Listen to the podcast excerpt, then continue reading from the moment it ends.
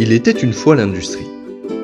14 janvier 1973, Elvis Presley révolutionne l'industrie des télécoms. Cette semaine, revenons sur un événement mythique, au propre comme au figuré, à la fois pour le monde de la musique et celui de l'industrie.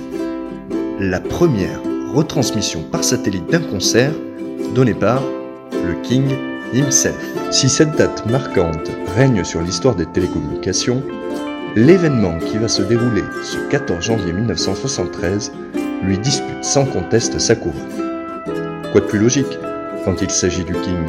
Si, plombé par plusieurs années d'errance cinématographique et discographique, Elvis Presley a depuis longtemps été détrôné par le souffle de l'histoire, et notamment celui de Quatre garçons dans le vent originaire d'Outre-Manche, sa carrière a connu un semblant de regain suite au succès d'une émission spéciale diffusée sur NBC à la Noël 1968. Aussi, l'idée d'un autre coup d'éclat germe-t-elle dans le cerveau de son tempétueux manager, le colonel Parker, en découvrant la retransmission en direct de la visite du président Nixon en Chine. Organisé le premier concert jamais diffusé en direct mondialement par satellite à la télévision. Le lieu choisi est le Honolulu International Center à Hawaï. Il est méticuleusement préparé et annoncé pendant près d'un an. Plus de 2,5 millions de dollars sont investis pour garantir sa réussite tant technique qu'artistique. Aussi, le jour J, à 12h30 précise, le chanteur apparaît-il revêtu de l'un de ses mythiques costumes blancs de l'époque, complété d'une cape frappée de l'aigle américain, pour une prestation qui se déroule sans fausse note. Tout le monde semble content, et en premier lieu les investisseurs, puisqu'on communique rapidement le chiffre faramineux pour l'époque de plus d'1 milliard de téléspectateurs répartis à travers le globe. Le double album reprenant sa prestation est subtilement intitulé « Aloha from Hawaii via satellite » est publié dès le mois suivant et s'écoule à plus de 5 millions d'exemplaires aux États-Unis. Un documentaire et une multitude de produits dérivés sont également réalisés à partir du spectacle. D'une durée de 85 minutes, cet événement semble sceller le retour du King au sommet des charts.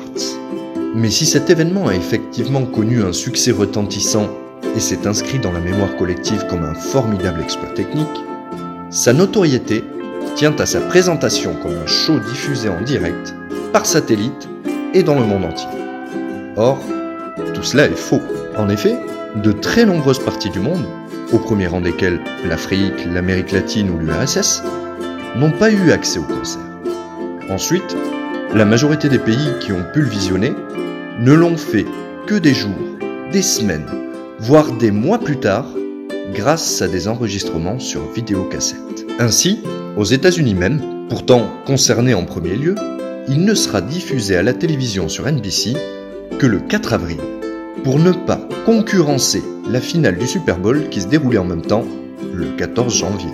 À l'arrivée, seule l'Australie, des îles du Pacifique et certaines régions d'Asie ont capté les images en direct grâce au satellite.